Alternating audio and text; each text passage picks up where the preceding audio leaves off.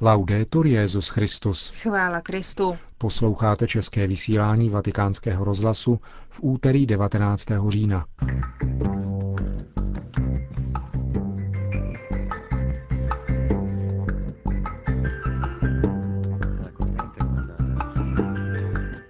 Dnešní dění na probíhajícím biskupském synodu pro Blízký východ. Anglikánský biskup z Anglie oznámil, že chce vstoupit do plného společenství katolické církve.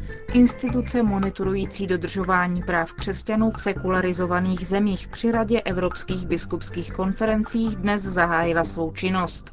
Dnešním pořadem vás provázejí Markéta Šindelářová a Milan Glázer.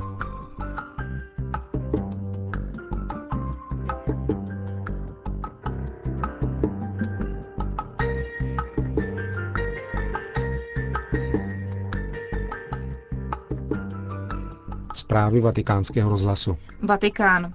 Účastníci synodu vypracovávají dnes v deseti jazykových skupinách tzv. propozício, které poslouží papežovi při přípravě postsynodální apoštolské exhortace. Večer budou odevzdány na generálním sekretariátu biskupské synody. Skupina synodálních otců, včetně šesti patriarchů Blízkého východu, navštívila včera italské ministerstvo zahraničí, kde je přijal ministr Franco Frattini. Ten seznámil synodální otce s tím, že Itálie bude při hlasování na půdě OSN podporovat náboženské menšiny. K rezoluci se již přidalo 27 zemí, musí jich být celkem 40. Šéf italské diplomacie mluvil o plánovaném jmenování zvláštních diplomatických představitelů Evropské unie na všech kontinentech, kteří budou mimo jiné střežit do dodržování náboženské svobody. Ministr Fratýny dále informoval o svých vystoupeních na obranu křesťanských menšin v Iráku a o pomoci italského státu při budování bytů pro mladá manželství ve svaté zemi, aby se tak předcházelo emigraci tamnějších křesťanů.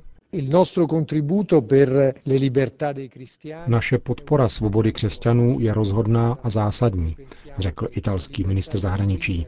Máme za to, že svoboda vyznávat náboženskou víru je základním právem každého jednotlivce. Navrhli jsme už rezoluci Evropské unii a nyní se chystáme předstoupit na generálním zhromáždění OSN s návrhem rezoluce zaručující právo všem věřícím vyznávat svou víru bez obav z pronásledování, což je bohužel pro mnoho křesťanů tragická realita v mnoha zemích světa. Řekl ministr Franco Frattini při návštěvě biskupů Blízkého východu na italském ministerstvu zahraničí. Dnes kolem poledne se na římském kapitolu konalo sympózium věnované biskupskému synodu pro Blízký východ. Pořádal ho primátor a magistrát města Řím a účastnila se ho delegace synodálních otců, které pak přijal primátor Gianni Alemano. Vatikán. Počet misijních stanic spravovaných knězem se oproti loňskému roku zvýšil více než o polovinu. Nyní je jich 1665, což je o 649 více než loni. Informace se nachází ve statistických údajích o církvi v misijních zemích, jak je každoročně před misijní nedělí zveřejňuje Kongregace pro evangelizaci.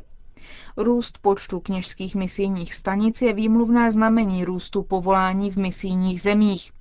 Přesto však počet misionářů zůstává nedostatečný. Na stálého kněze totiž dosud čekají věřící ve více než 125 tisících misijních stanic. Dalším jevem hodným zmínky je neustávající růst počtu misionářů z řad věřících lajků, kterých je oproti loňskému roku o 20% více. Největší nárůst byl zaznamenán v Americe. Vatikán.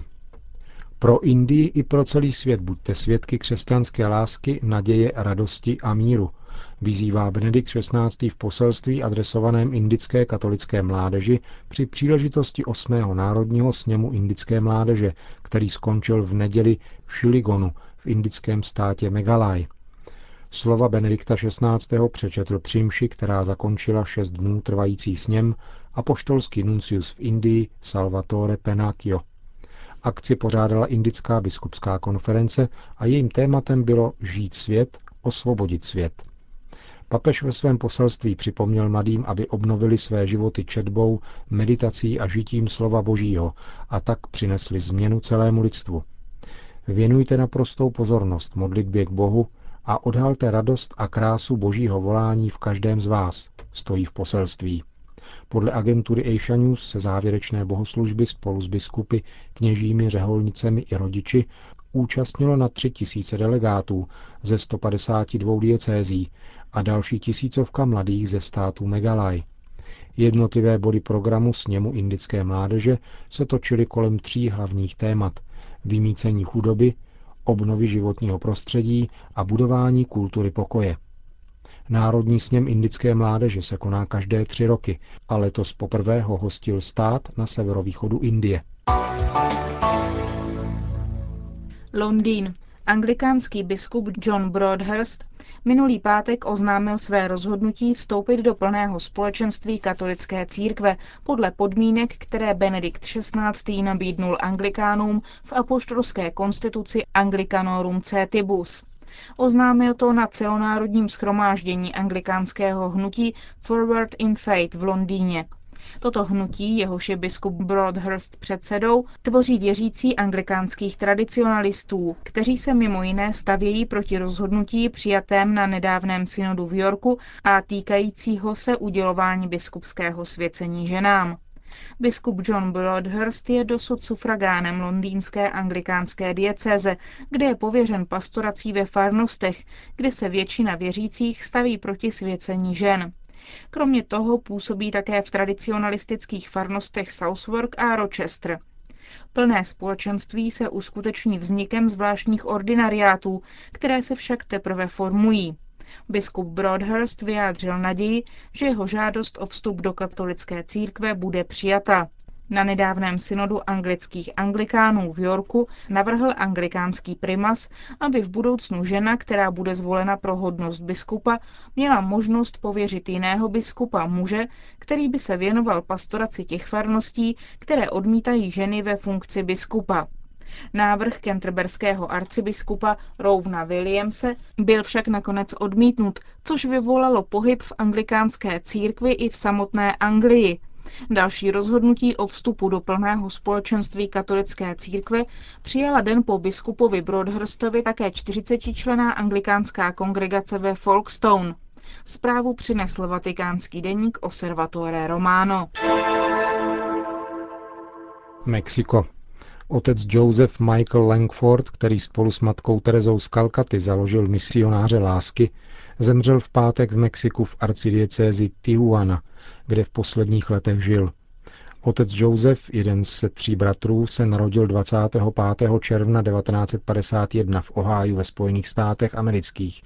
Vyrostl v San Diegu v Kalifornii a poté, co objevil své povolání k zasvěcenému životu, studoval filozofii a teologii v Římě na Papežské univerzitě Angelikum. V Římě také 25. března 1978 přijal kněžské svěcení. Už jako seminarista pomáhal jako dobrovolník ve středisku pro bezdomovce na římském Céliu, nedaleko Kolosea, který provozují misionářky lásky. Tam se seznámil s matkou Terezou, která mu v roce 1983 svěřila své přání, aby existovala i kněžská větev misionářů lásky. Otec Langford spolu s dalšími třiceti kněžími začal vykonávat svou službu v ulicích, kasárnách a na periferiích velkoměst. V letech 1996 až 1998 byl generálním představeným misionářů lásky.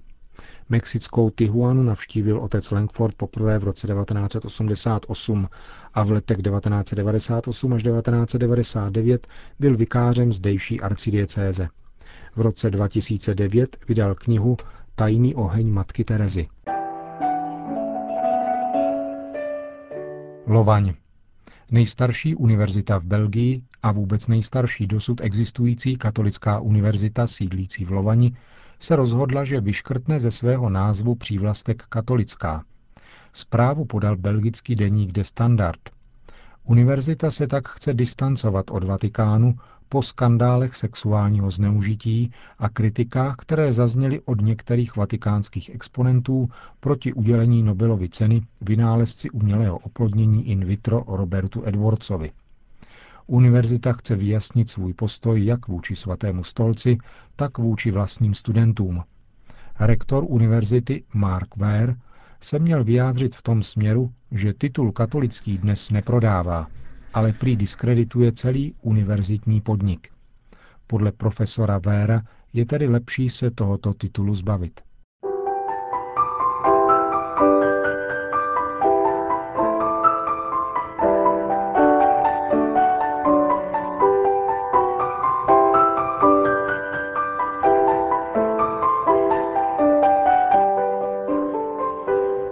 Katoličtí biskupové Evropy založili instituci pro monitorování práv křesťanů v sekularizovaných tradičně křesťanských zemích.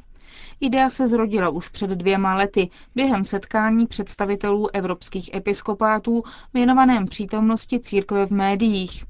Na cíle instituce, která tento měsíc zahajuje činnost, jsme se zeptali Thierryho Bonaventury, tiskového mluvčího Rady konference evropských biskupů.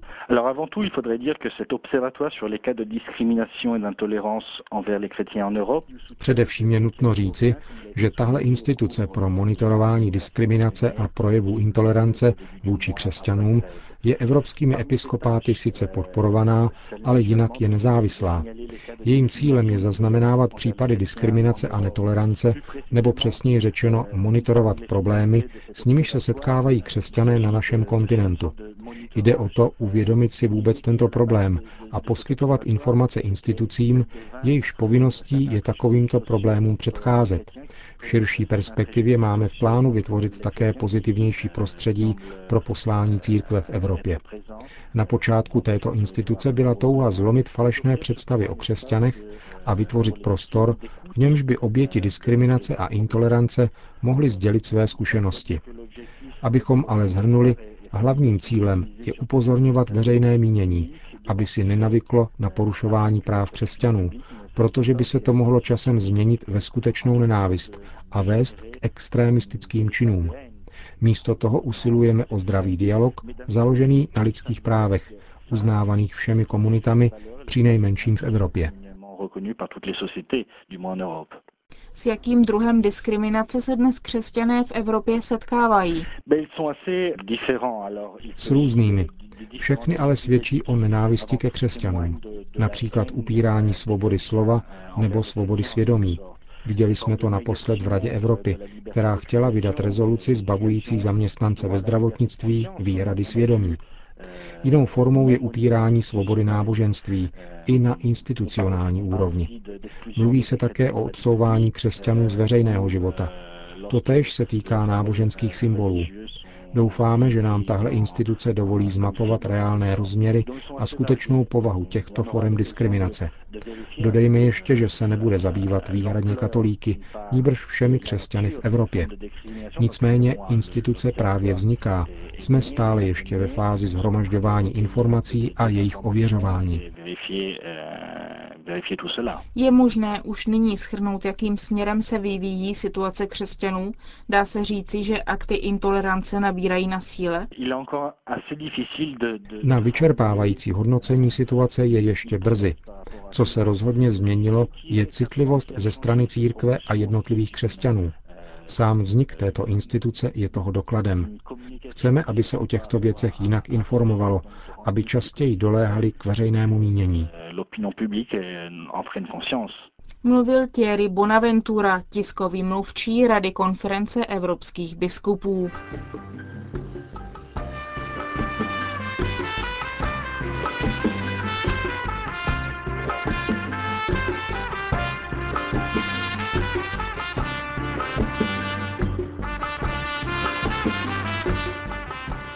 Končíme české vysílání vatikánského rozhlasu. Chvála Kristu. Laudetur Jezus Christus.